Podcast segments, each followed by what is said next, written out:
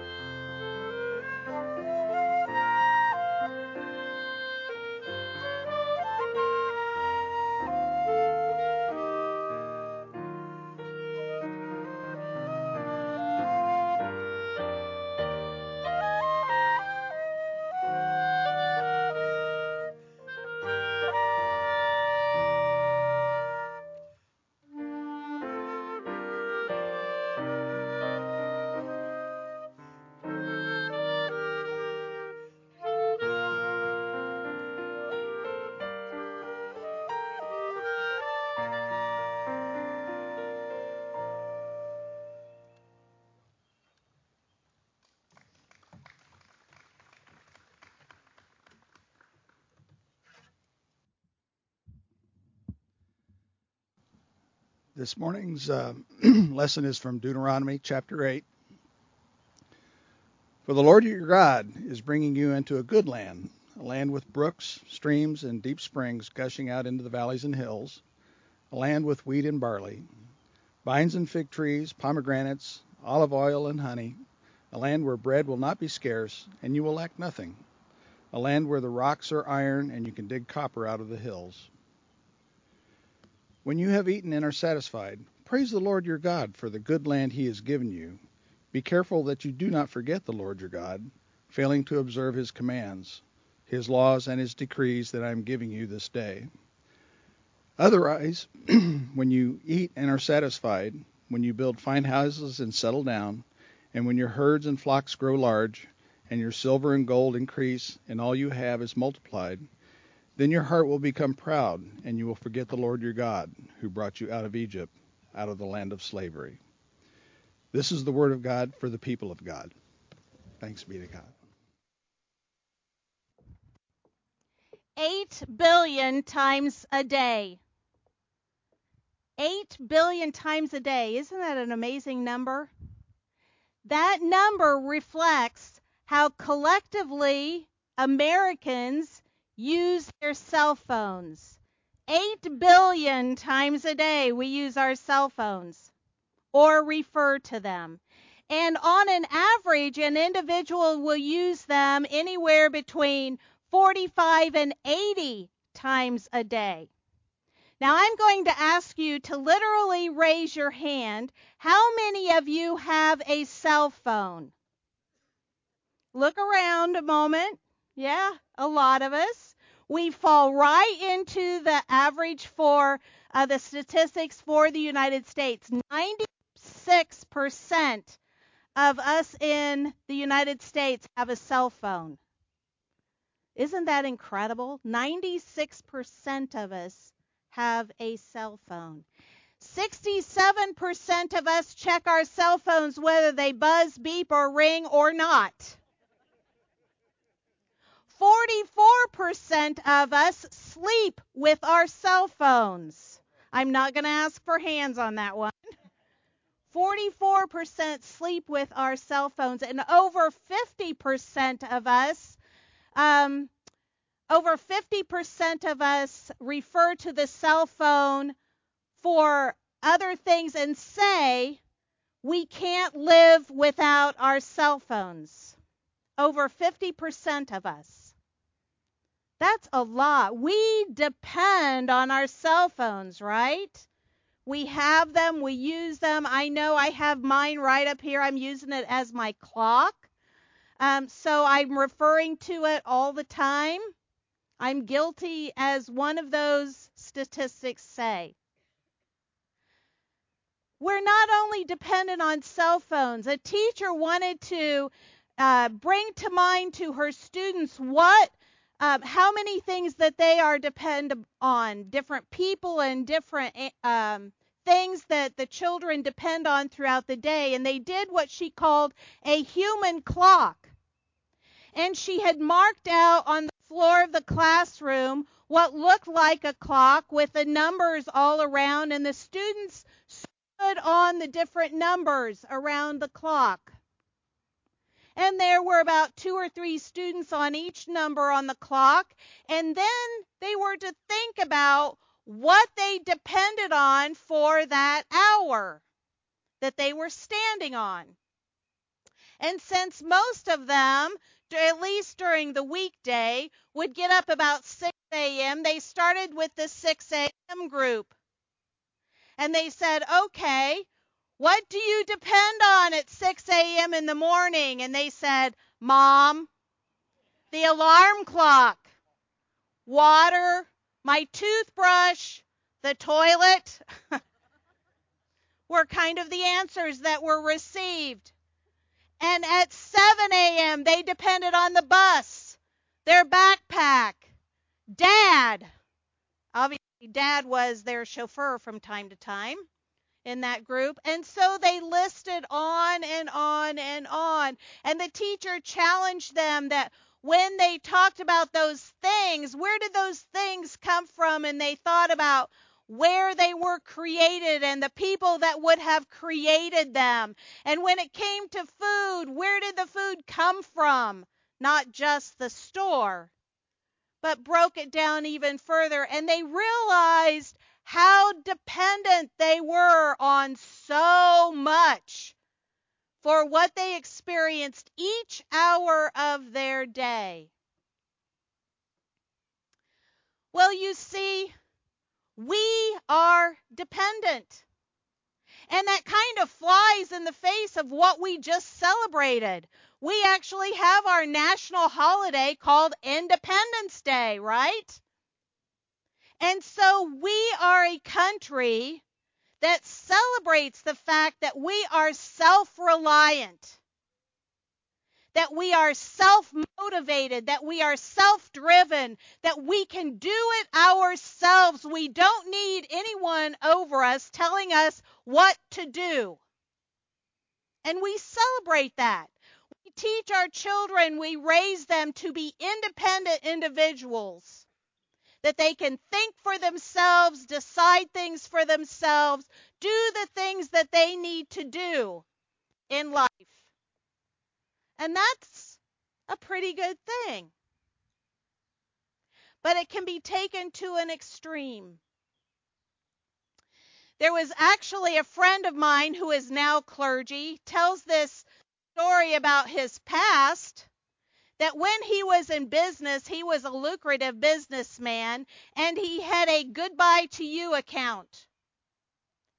And what he did as a businessman was he saved, he lived very frugally, he sacrificed things and saved his money in an account so that he had in a bank account a whole year's salary.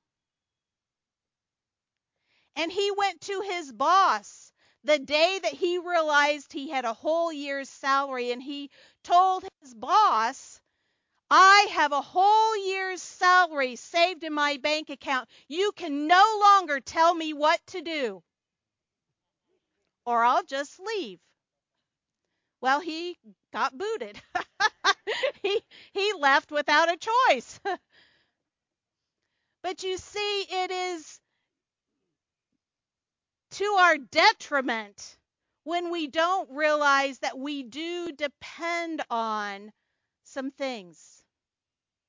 We cannot be completely independent. Our scripture today that we heard is a story about the people of God who had been completely dependent in Egypt on the Egyptians, on the rulers, because you see, they were slaves. They were told what to do, where to live, what to eat, how to speak, whether they could or not, what jobs they had to do, even if they could have family or not. That was the life they had lived. They were forced into depending on the Egyptians. Huh. Now they're free. God had set them free. And God was providing for them. God provided their freedom for them. God was providing their food and their water in a place that there were none. God was providing direction for them a pillar of fire by night, a pillar of smoke by day, and leading them when they needed to move and where they needed to move to. God was providing for them, even providing the promised land as described in our scriptures. In verse 9, we hear in this scripture God was providing everything they needed. That's pretty great, isn't it? You get your freedom and you get everything you ever wanted. And then some. I mean, some of these folks had never imagined the place that they were promised was filled with an oasis in a land where that is very rare. An oasis because there was a spring of water there. And so plants could flourish and they were plentiful and they could feed the people food that was sweet and succulent and wonderful, not just manna in the desert, which was kind of dry. You needed a drink after every bite, that kind of dry. God had provided all of that for them, and they were free. But God wanted something else from them. God wanted them to remember and to choose to continue to depend on God, that God was going to continue to love them and provide for them but their gifts, their blessings came from God, not from themselves. Even their freedom came from God, not from themselves. So, how did they do that? How does the people of God back then remember whether or not God set them free, whether or not God continues to provide for them. There's many things throughout the Old Testament that we hear that the people of God then were told to do to remember. The one was out of the 10 commandments that Moses had brought down to the people and saying, "Keep the Sabbath holy." In other words, on this day particular, worship your God with all that you do, all the time that you have. It's God's day. And celebrate that with God. They were invited to remember the Passover, this act of salvation where God had freed them from the Egyptians. They were invited to keep on the doorposts, and they actually have an apparatus that the Jewish people keep on their doorposts, exterior, interior doorways. It's called a mezuzah, and they are to touch it every time they move through a doorway. And that is a reminder to them that God is present and has provided for them whatever it is they're doing. wherever it is they're going, God is with them. They are called and challenged to teach their people. They are called to talk about God with each other when they're walking around, when they're sitting down, when they're just visiting with a neighbor. They're to talk about God. And so the people of God were given ways in order to remember that they are fully dependent on God for all it is that they are experiencing. Well, how do we do that? We're no different than the Israelites. All that we have comes from our God. We are just as dependent. In our freedom, God sets us free and invites us, just like he did the Israelites, to move into that relationship with God, remembering and celebrating and praising God for all that God provides, day in and day out. One of the things that we can do in remembering, one part that's very familiar to us, that we claim it also comes out of the Old Testament. Psalm 23, just the very first verse The Lord is my shepherd. That is a song for us out of the Old Testament that declares our dependence on our God. There's a story of a young man who was dying.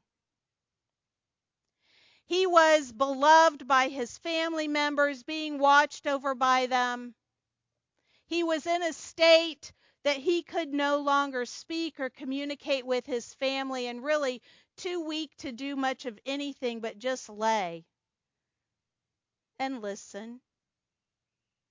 And the family told the pastor when the pastor came to visit, I don't know that he's going to really hear you. He can't respond to anything that you're going to say but we're really concerned about him because when he was speaking to us, he was afraid. He was afraid that God had forgotten him, that this was a punishment from God, that God no longer loved him. And so, with that knowledge, the pastor went in to sit beside his bed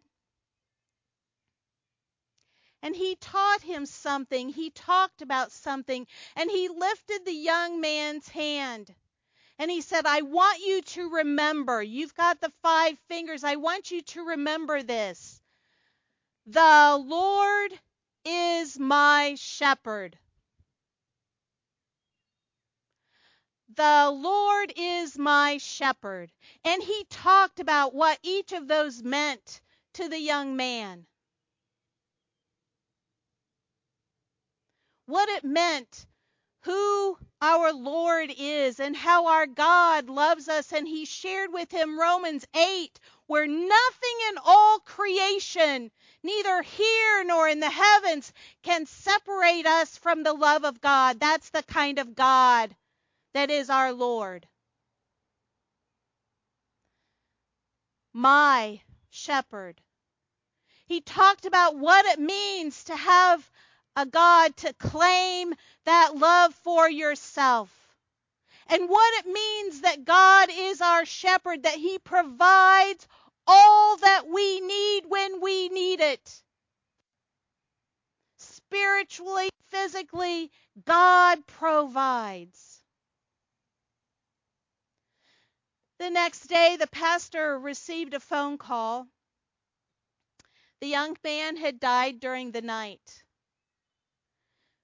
But the family did not understand what they saw when they went in, and so they called the pastor to see what might have been shared during that time. Because you see, the young man died holding on to his ring finger, holding on to my.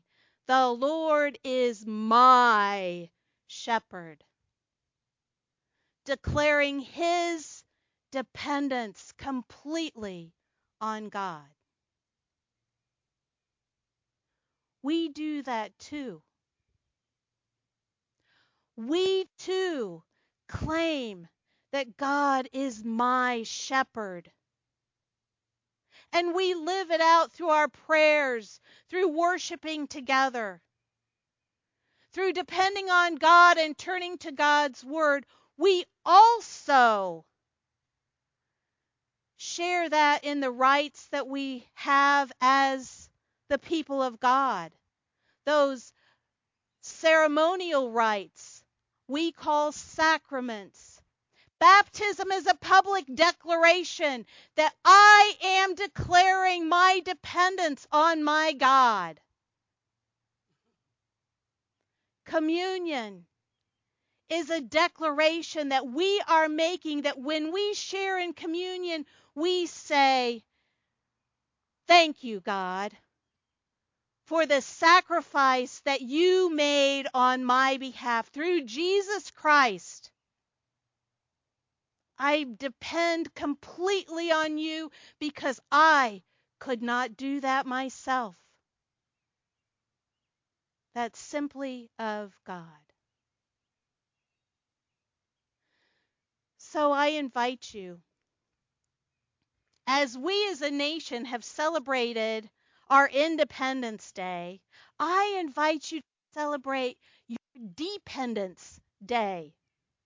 The day that you recognize that you too are dependent completely on your God. Which my prayer for you is that is every single day. Amen.